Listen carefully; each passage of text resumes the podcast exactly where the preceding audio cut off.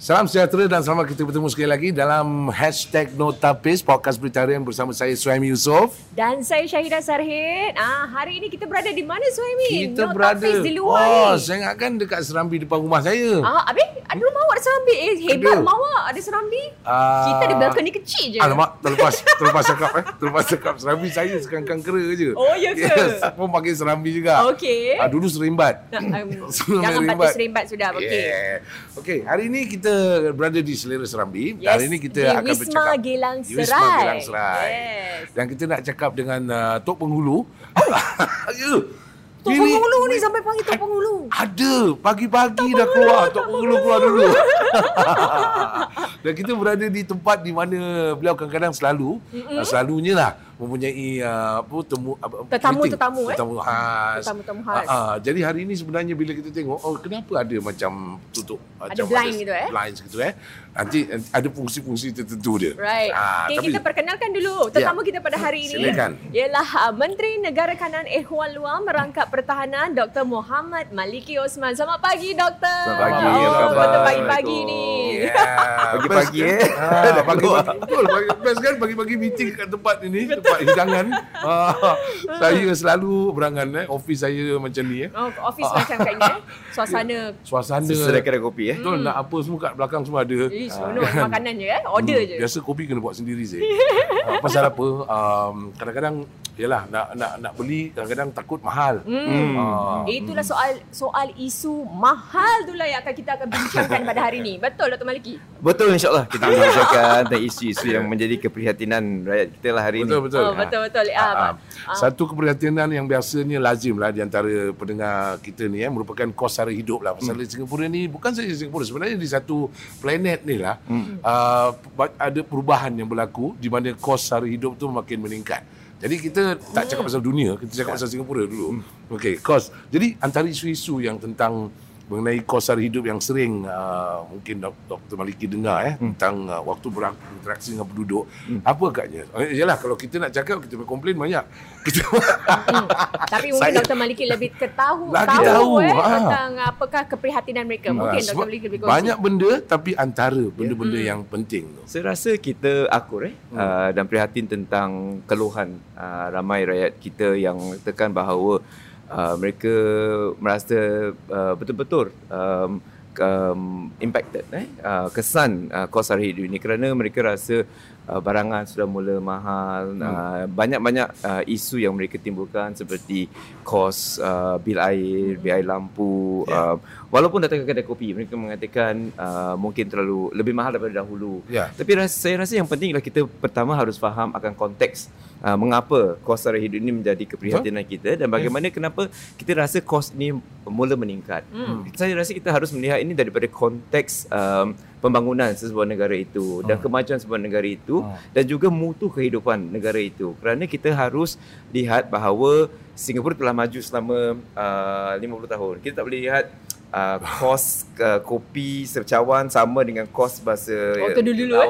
lah Ya, kerana betul. keadaan dan mutu kehidupan berlainan sekali. Oh. Kalau kita lihat salah satu kos misalnya mereka katakan bahawa uh, pengangkutan Hmm. sudah mula mahal hari ini. Tapi kita lihat dulu pengangkutan kalau kita naik bas, Hmm. bas pun bukan bas aircon. Betul. Ya, betul. Betul tak? Ah, Betul. busuk-busuk ramai masuk dalam bas tu kan. Ah. Tapi hari ini kita ada MRT, kita ada bas yang aircon. Jadi Lebih selesa. lebih selesa. Jadi mutu tu sudah pun meningkat dan dengan peningkatan mutu tersebut kita harus melihat apakah kos yang berkaitan langsung dengan peningkatan mutu Betul. tersebut. Jadi bukan kerana ya kos meningkat secara mendadak tak ada sebab dan sebagainya tapi kerana ada sebab yang berkaitan langsung dengan mutu kehidupan atau Yeah. standard of living ya kita uh, mesti kita lihat keadaan dunia sekarang pun berubah. Hmm. Salah satu sumber utama kita ialah misalnya minyak Hmm. dan minyak uh, untuk mendapatkan uh, tenaga elektrik dan sebagainya. Minyak mentah. Tapi uh, minyak mentah. Jadi jadi kead, uh, um, um, kos uh, minyak bukan sesuatu yang kita boleh Control, uh, kontrol. Ah, betul. Bukan dalam Ya. keadaan yang kita boleh kontrol. Ini berkaitan langsung dengan apa yang dari uh, uh, ber, uh, langsung uh, uh, keadaan di dunia. Misalnya masa kita ada perang Teluk uh, 1991. Ya, eh, boom. kita lihat bagaimana naik. Ya. Dan kerana itu kita harus menangani uh, kesan demikian. Mm-mm. Jadi kos-kos sara hidup yang menjadi uh, kesan kepada uh, rakyat Singapura ada sesuatu yang kita prihatin Ah. tapi bukan sesuatu yang kita mengambil ringan. Tetapi dari daripada tu juga uh, Dr. Maliki, macam mana pula uh, apa sokongan yang akan diberikan oleh pemerintah untuk membantu kita dalam menangani kos sara hidup yang semakin meningkat ni? Sejak beberapa tahun yang lalu eh uh, pemerintah akur tentang keadaan sedemikian langsung kita menggunakan sumber yang ada dari pemerintah untuk membantu lebih-lebih lagi mereka yang berada dalam golongan yang berpendapatan rendah eh jadi kita sudah lama sudah beberapa tahun ini memberikan misalnya GST cash voucher ataupun Ah. voucher tunai GST di mana kita memberi satu keluarga voucher 300 dolar Hmm. untuk membantu mereka uh, menangani sehari, sehari hidup ini. Kita memberikan USAVE voucher. USAVE Ah. voucher ialah voucher di mana kita memberi mereka untuk uh, mengurangkan uh, kos electricity mereka. Jadi mereka Ah. menggunakan USAVE voucher itu Hmm. untuk mengurangkan kos uh, bulanan mereka. Kita juga uh, memberi um, bantuan dari segi uh, SNC charges ataupun Oh. uh, perkhidmatan dan penyelenggaraan Yes. ataupun orang mak bapak kita cakap duit tong sampah lah. Ah, betul. Duit tong sampah kan. so uh, that one kita kasih uh, uh, ribat Hmm. ribat uh, setinggi sepanjang 3.5 bulan. Oh. Bermaknanya mereka tidak perlu bayar. Yes. Dalam 12 bulan tu Wah. mereka perlu bayar 9 bulan saja. 3 Okey. bulan di di Hmm. um, bayar pemerintah, dibiayai pemerintah. Ya, ini- Jadi ini bergantung kepada um, um, Jenis flat. jenis flat tersebut ya. lah. Jadi dari segi uh, keadaan hari ini, um, kos-kos yang menjadi keprihatinan mereka kita bantu. Hmm. Selain itu kita juga uh, memberi uh, bantuan uh, berkaitan langsung dengan uh, pengangkutan misalnya. Ya. Uh, daripada pengangkutan uh, kita beri uh, subsidi uh, kepada uh, mereka yang berusia senja, mereka yang uh, para penuntut kita, kita juga beri subsidi. Jadi mereka yang belajar di politeknik misalnya uh, uh, uh, pengajian tinggi kita juga diberi Yeah. subsidi. Satu Jadi sokongan yang baik sebab Ah. sebab um, pelajar kita tahu mereka belum Belum mempunyai pendapatan, daya ya. pendapatan kan. Ya. Jadi ini satu Ah. sokongan yang sangat baik. Jadi untuk untuk Hmm. mereka yang yang bekerja juga kita Hmm. memberi ribat atau memberi subsidi bagi mereka yang uh, menggunakan misalnya MRT lebih awal. Yeah. Jadi kita Ah. menggalakkan mereka untuk keluar ke pejabat lebih awal lagi. Hmm. Jadi mereka ke pejabat sebelum 7.45 pagi misalnya. Sebelum waktu Ah, sesak. Sebelum eh? waktu sesak. Jadi uh, kos pengangkutan akan rendah sikit. Ini Wah. demand and supply lah. Mm-mm. Jadi kan ramai kita nak nak cu- cuba menyalurkan mereka menggunakan uh, uh, sistem pengangkutan kita dengan Ah. lebih uh, senang selesa lagi.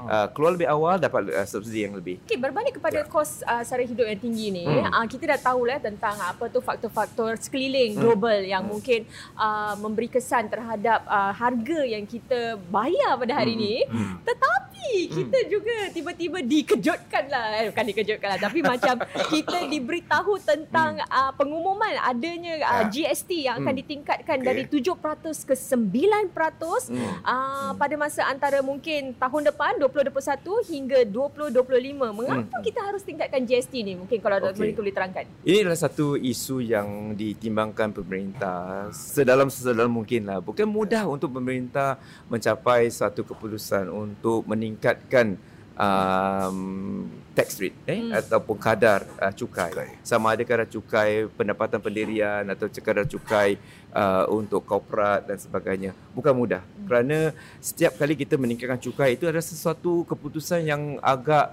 uh, tidak akan Rumit, diterima. Ya. Uh, siapa yang kena bayar lebih mesti tak akan terima Ya, kan. ya, Jadi ya. jadi bukan mudah kita, untuk kita uh, mencapai keputusan tersebut. Tapi kita harus melihat dalam konteks um, menjaga ataupun memberi mutu hidup yang sesuai untuk warga Singapura, kita perlukan pembelajaran. Kita perlu belanja, kita Hmm. perlu sumber untuk membelanja. Tak Hmm. boleh ada uh, sistem yang baik seperti MRT dan sebagainya, Hmm. tapi siapa yang nak bayar? betul Ya, ya. Betul tak? Betul, betul, Jadi kenapa kita harus tingkatkan? Eh tadi yang GST. Syahidah tanya, kenapa kita harus naikkan GST ini? Kerana pembelajaran pem, pembelanjaan kita sudah mula meningkat. Hmm. Salah satu um, um, item, eh salah satu item yang meningkatkan uh, belanja kita ialah kos kesihatan kita. Hmm. Kos kesihatan berkaitan langsung dengan um, demografi profil kita, profil demografi kita. Profil demografi kita hari ini uh, menunjukkan bahawa kita sudah uh, mempunyai kadar penuaan yang begitu pesat sekali. Oh. Lebih banyak, lebih ramai lagi rakyat Singapura yang sudah tua Uh-huh. dan meng, uh, menjalani kehidupan lebih panjang lagi. Ah, ah, Dulu lebih lama eh Lebih lama. Hidup lebih lama Itulah, hidup lebih lama lagi. Saidah, saya nasihatkan awak dengar betul-betul. Eh, bab ni. ah, okay. So apa apa isu sebenarnya? Hari ini um, warga Singapura yang berusia 65 tahun ke atas hanya 15% sahaja. Hari ini. Hari ini. Dalam 10 tahun akan datang 2030 ia akan meningkat 25%. Oh, wow. Wow. Satu per empat Wow. warga Singapura akan berusia 65 tahun ke atas. Aduh. Okey. Wow. Jika kita lihat uh, mereka yang kenapa uh, cabarannya ialah um, anak muda yang hadir pada hari ini untuk membantu dan menyokong warga senja ini Ya. juga berkurangan. Pada tahun 7- 1970, Uh-huh. setiap warga tua berusia 65 tahun ke atas ada terdapat 13.5 warga muda Ah. untuk menjaga mereka. Uh-huh. Pada 2030, Ya. setiap warga senja hanya ada dua saja. Dua? Oh, tu drastik tu. Very kerana Sebab apa? Kerana populasi kita, dah berkurangan. Ah, the check and balance dia. Ah, populasi kita berkurangan Ya, ya, ya. dan tahun 70 kita kadar uh, pur, uh, purata atau life expectancy. Berapa lama kita eh, boleh hidup hanya 65 tahun. Hari ini 85 tahun. Ya, Betul, betul. betul. So kerana lebih ramai yang yang Wah. akan hidup lebih panjang lagi dan kita tahu bahawa lebih lama kita hidup, lebih tua kita hidup Ya. akan lebih tinggi lagi dia. keperluan uh, ke, uh, kesihatan kita, Ya. keperluan perubatan kita. Wow. Dan kita perlu lebih banyak hospital. Hari ini ada yang banyak mengeluh kan. Pergi hospital kena tunggu lama lah dan katil sebagainya lah. lah. Ah, so kita dah sudah pun membina lebih banyak hospital hari ini. Dulu Betul. kita hanya ada NUH, SGH dan Tok Seng. Betul. Right? Uh, hari ini kita dah ada Enting Betul, Form, kita ada lebih, lebih banyak lagi hospital. Hospital right? masyarakat lagi. Hospital masyarakat lagi. Ya. Dan ini mem- mem- memerlukan biaya yang lebih tinggi. Ya. Memerlukan ongkos yang lebih tinggi. Kita Ya. juga perlukan uh, individu untuk bekerja. Ya, betul. Uh, manpower untuk jadi nurse, jadi doktor, Ah, jadi fisioterapi dan sebagainya. So Betul. setiap setiap hospital yang baru yang kita bina memerlukan kaki tangan. Hmm. Dan ini semua akan memerlukan kos yang lebih tinggi. Wow. Jadi kos perubatan adalah salah satu sumber utama. Mengapa kita harus meningkatkan uh, pendapatan kita untuk belanja yang yang dianggarkan akan lebih meningkat. Tapi kalau macam uh, Dr. Maliki ada juga yang uh, mengatakan kenapa pemerintah tidak ambil saja daripada Rizab tu jadi kita terus Ah, tak payah naikkan benar. uh, apa GST ni. Benar, apa benar. komen uh, Sebenarnya kita lihat eh ki- apa tu rizab? Hmm. Rizab itu ialah uh, kita punya safety net. Kalau Ya. kita dari segi individu right? Ya. Individu kita dapat pendapatan, kita ada simpanan. Betul. Kalau setiap kita kita dapat simpanan kita dapat duit bunga kan mm. guna dalam bank right? Kita gunakan uh, the interest lah untuk uh, pendapatan kita dan sebagainya. Setiap hari kalau kita rasa kita ada misalnya kita ada uh, 10,000 dalam kita punya simpanan. Tapi kita dapat interest may- maybe 500 setahun. Kita gunakan 500 je. Yang 1000 tu kita 10,000 kita tak, tak gunakan. 10,000 tu akan mendapat uh, fa- faedah setiap tahun, right? Tapi kalau sikit-sikit kita keluarkan 10,000 tu, sikit-sikit keluarkan lama-lama 10,000 tu akan habis.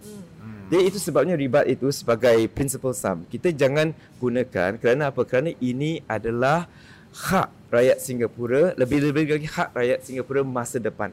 Generasi masa depan.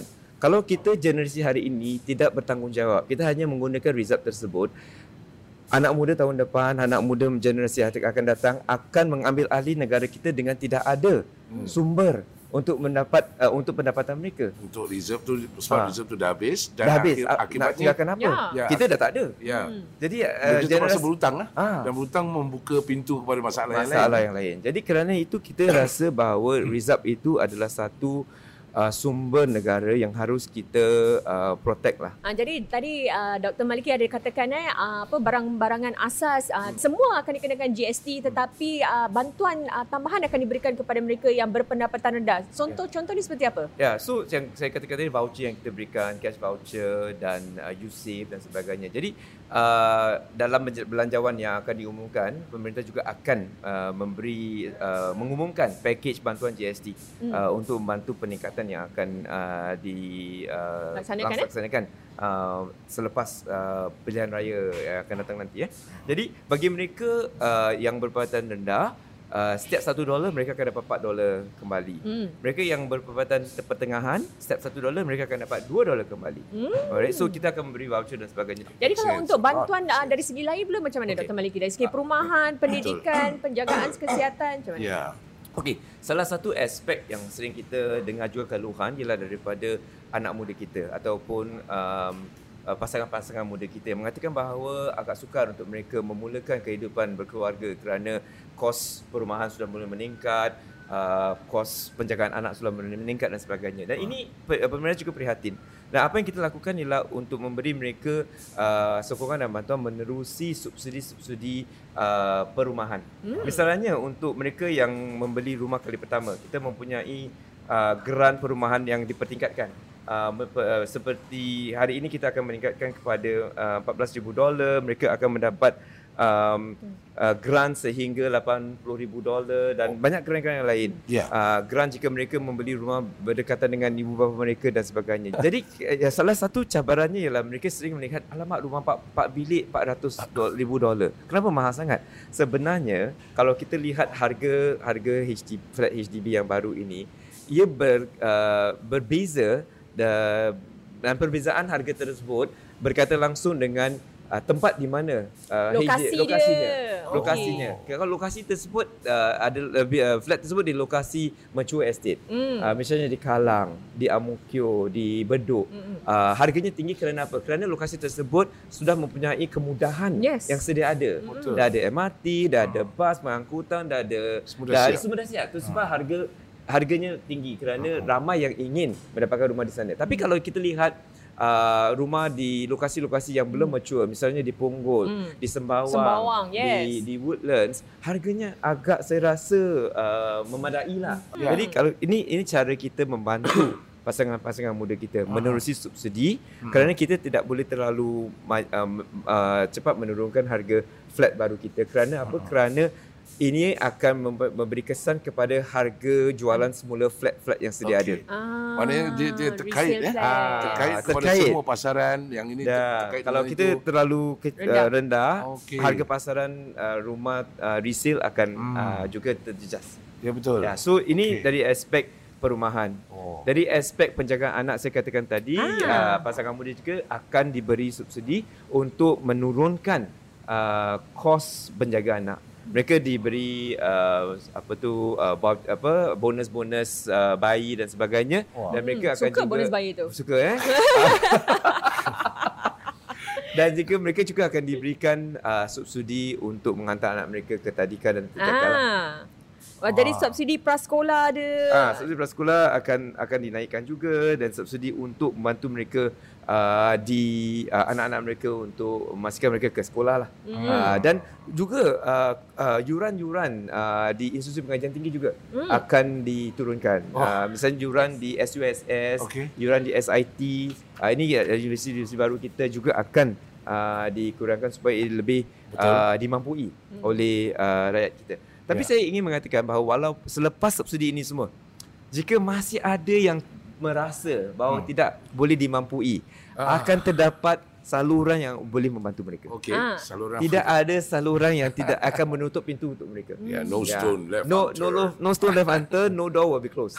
Okay. Ah, uh, no wrong door policy. Oh, Kita ada policy nice. ataupun dasar di mana setiap pintu yang diketuk okay. akan dibuka. Alah. Dan walaupun pintu itu salah, kita akan menyalurkan seseorang itu kepada pintu yang betul. Betul. Okey. Nah, itu polisi kita lah. No okay. wrong policy. Fantastic. Memang bertuah lah rakyat Singapura ini. Macam-macam bantuan memang, memang. ada. Okay. Betul saya, kan? Saya uh, right uh, saya akui sangat hmm. saya akur uh, ni bukan cakap apa bukan doktor Maliki depan saya saya cakap macam ni mm. okay, sebenarnya bila anak-anak dah dewasa waktu dulu dulu kita tak tahu dan mungkin bantuan-bantuan yang lain datanglah mm. uh, tak se secanggih hari ini eh bila kita kita lihat anak-anak saya dah dewasa dan kes-kes tu contohnya lah uh, berseri kemudian tu anak saya dapat uh, tuition grant mm. Mm. saya rasa macam wow habis you know bantuan tu dah diberikan. Saya dengan isteri saya Macam tak sangka kan? macam tak sangka. Uh, tak minta uh, dapat. tak minta dapat. Waktu automatik dia gedebuk kat depan. Saya, saya kata dengan isteri saya okey sekarang ni duit ni buat apa? Rezeki lah dua, terima je. Terima je. simpan je untuk rizab ya yeah. sah. Betul tu. Sah. Betul betul. Jadi kita keluarkan mungkin dalam uh, 17% untuk pelancongan. Yang lain oh, duit sendiri duit sendiri duit sendiri. Uh, yang lain reserve lah. Sebab ni memudahkan. Hmm. dan uh, terus terang memang hmm. betul saya cakap dengan dengan abang ipar saya. Hmm. Uh, dia pun mempunyai anak yang lebih kurang usia sama dan dia gunakan duit dia sendiri hmm. untuk menampung perbelanjaan sekolah. Saya kata kenapa tak tulis ataupun minta mungkin dia dia tak perasan eh. hmm. eh. Dia kata boleh ke? Hmm. Saya kata boleh. Saya boleh buat kenapa awak tak boleh buat? Hmm. Oh ada tuition grant macam gini, ada subsidi hmm. macam gini. Hmm. Saya kata tahulah tak tanya orang Melayu kan cakap takut uh, malu bertanya sesat jalan. betul betul. Hmm. Jadi kalau kita lihat secara keseluruhannya yes. the balancing act the Ya. balancing act. Ya, kita lihat Eh. Yes kos peningkatan kos kehidupan kita sudah mula meningkat bukan Ya. kerana kita ini suka-suka tingkatkan kos Ya. tersebut kerana keadaan situasi Singapura sebagai sebuah, sebuah negara yang terbuka, sebuah negara yang berkaitan langsung dengan apa yang ber, yang ter, uh, terjadi di negara-negara lain dan Hmm. suasana uh, international dan sebagainya. Ya. Kita apa digelarkan price taker. Ya. Kita no choice. Apa yang yang berlaku antara uh, Amerika Syarikat dengan China yang berka, uh, uh, Betul. mempunyai kesan kepada kita, kita harus terima. Ya. Right? Ini semua ada keadaan yang semula yang harus kita terima lah. Jadi kos ini meningkat bukan kerana kita ingin meningkatkan kos tersebut kerana faktor keadaannya faktor luar dan juga faktor dalaman Ya, dan ya. seperti uh, perubahan dalam demografi Betul. profil kita dan sebagainya right.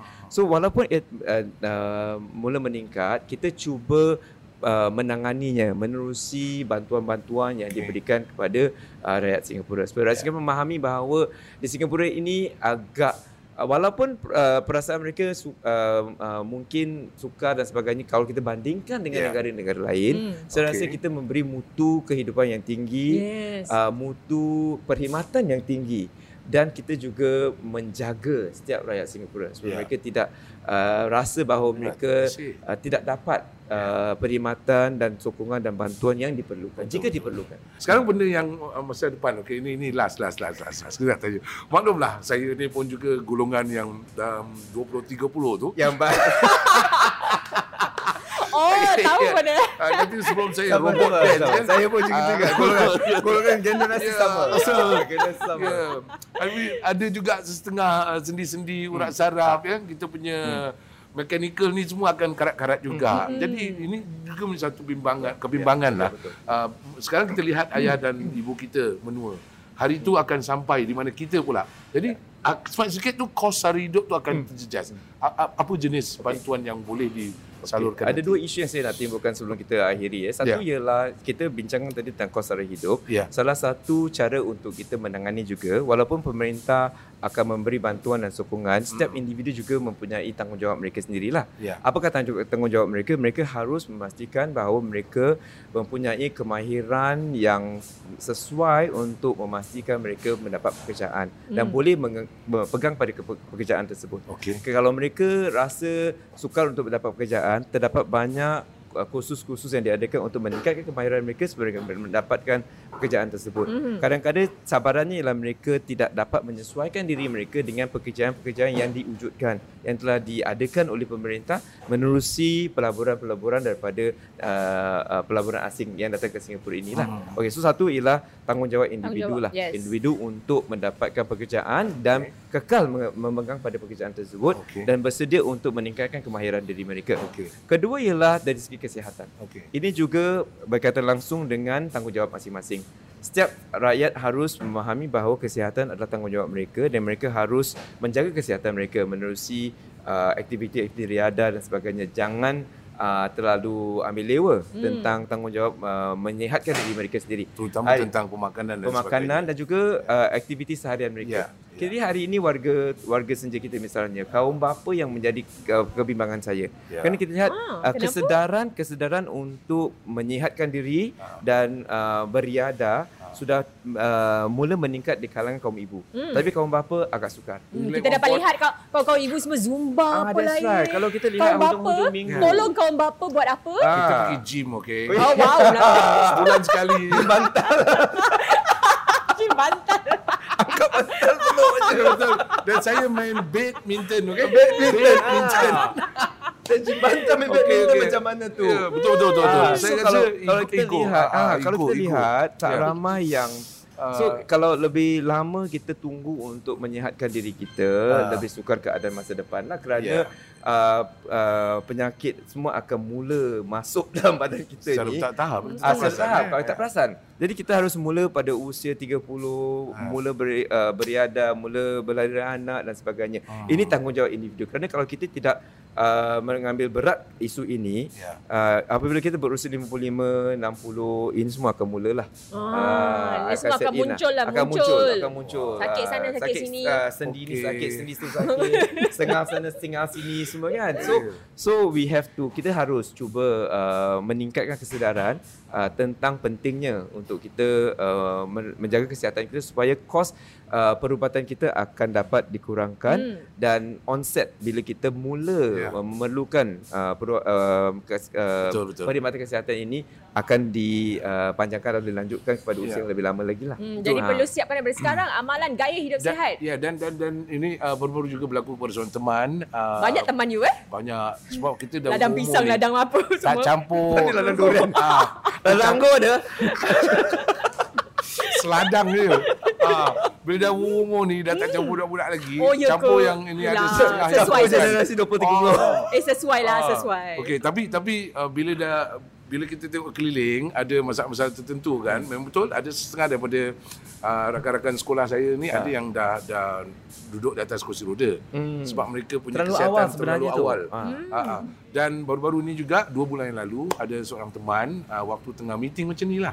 Hmm. dia kata dia dia okey dia sihat dia tak perlu nak ambil kisah tentang perkara ni Hmm. dan uh, waktu dalam mesyuarat tu uh, burst eh dia punya Oh, dia. urat dan kemudian tu dia berada dalam keadaan Kritikal? uh, tak sedar. Oh, tak sedar. Okey. Beberapa minggu. Ah. Dan itu terus terjejas mana kerjayanya That's ah, right. semua habis. Semua habis. Jadi isterinya terpaksa Ah. uh, buat lakaran plan Hmm, lah untuk mengambil alih dari segi ekonomi sebab dah dua bulan dalam keadaan uh, macam vegetable eh. Ini satu lagi. Kita tak habis berbual eh. Bagus ni, bagus sebab bagus. ini, ini benda Memang yang kalau berbual dengan teman lelaki memang gini. So, ini kena kadang kita kita kita Dia cakap gini, saya pun kadang-kadang bila isteri pergi zumba saya kata awak pergi zumba biasa jadi zombie. Kan kan dah batuk-batuk cakap zombie.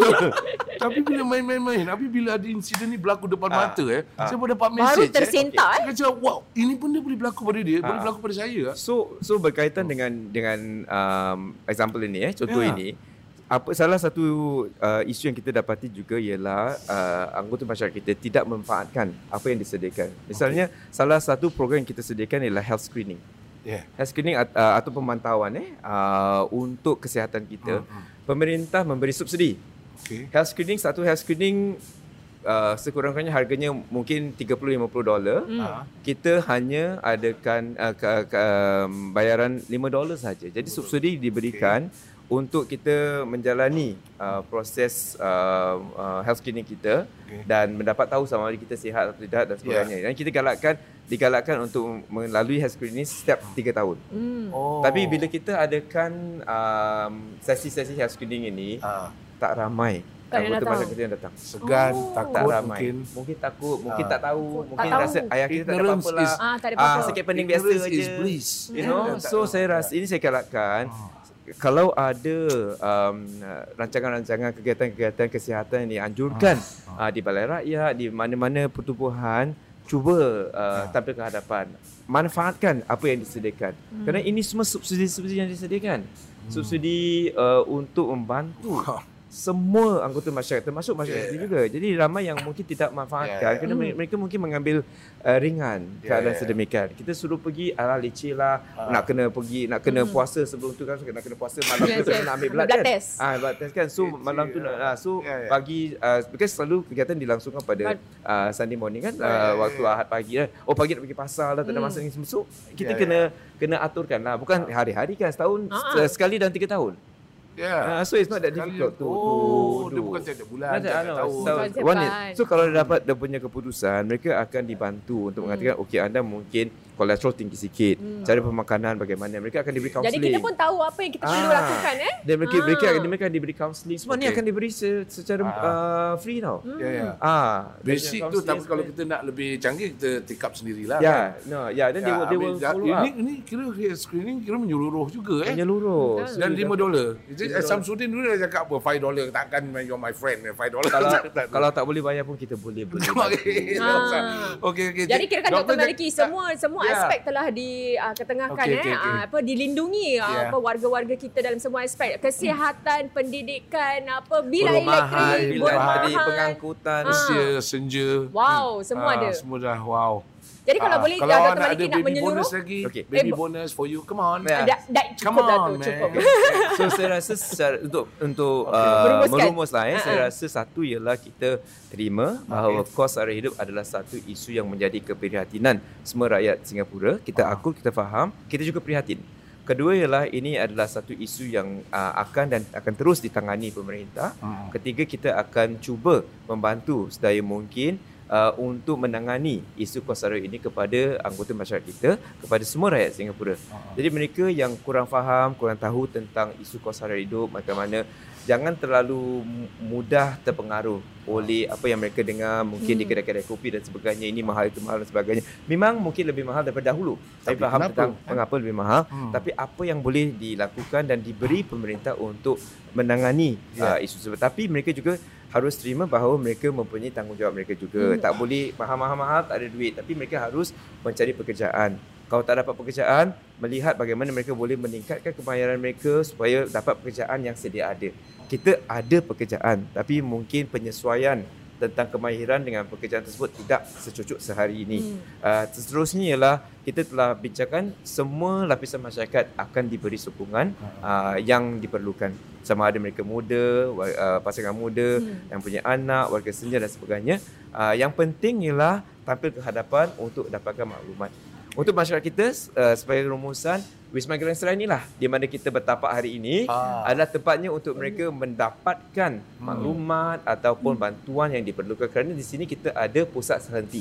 Ya. Yeah. Kita ada pejabat MCube, mm-hmm. kita ada pejabat kurnia. Yes. Di mana BH juga mempunyai yes. uh, pejabat di sini. Patut saya nampak ke sini. Ah, jadi mereka sesiapa yang perlukan bantuan boleh datang ke Wisma Grand Serai. Ah. Uh, mereka akan disalurkan ke perubahan ataupun sumber-sumber yang uh, uh, sedia ada untuk diberi sokongan dan bantuan dan diberi uh, maklumat yang diperlukan. Hmm, apapun keadaan wow. uh, bertanya kalau tidak tak sesat jalan, jalan. maka di sini uh, kalau ke Wisma Kilang Serai uh, di mana Dr. Malik kita tadi menyiapkan kata apa kalau apapun situasi Uh, kalau salah pintu pun buka pintu lain kita tunjuk ke pintu yang akan hmm, disalurkan pintu yang benar. Ya. Hmm, wow, okay, bagus. Dan Terima kasih. Saya rasa banyak yang telah kita pelajari daripada ya. perkongsian Dr. Maliki pada hari ini. Oh, tak nampak muka saya. Tak nampak muka saya. Kan lebih yakin eh, sikit. Tadi macam eh, tadi macam ayam sakit tau. Sekarang dah yakin sikit. Sebab dah faham.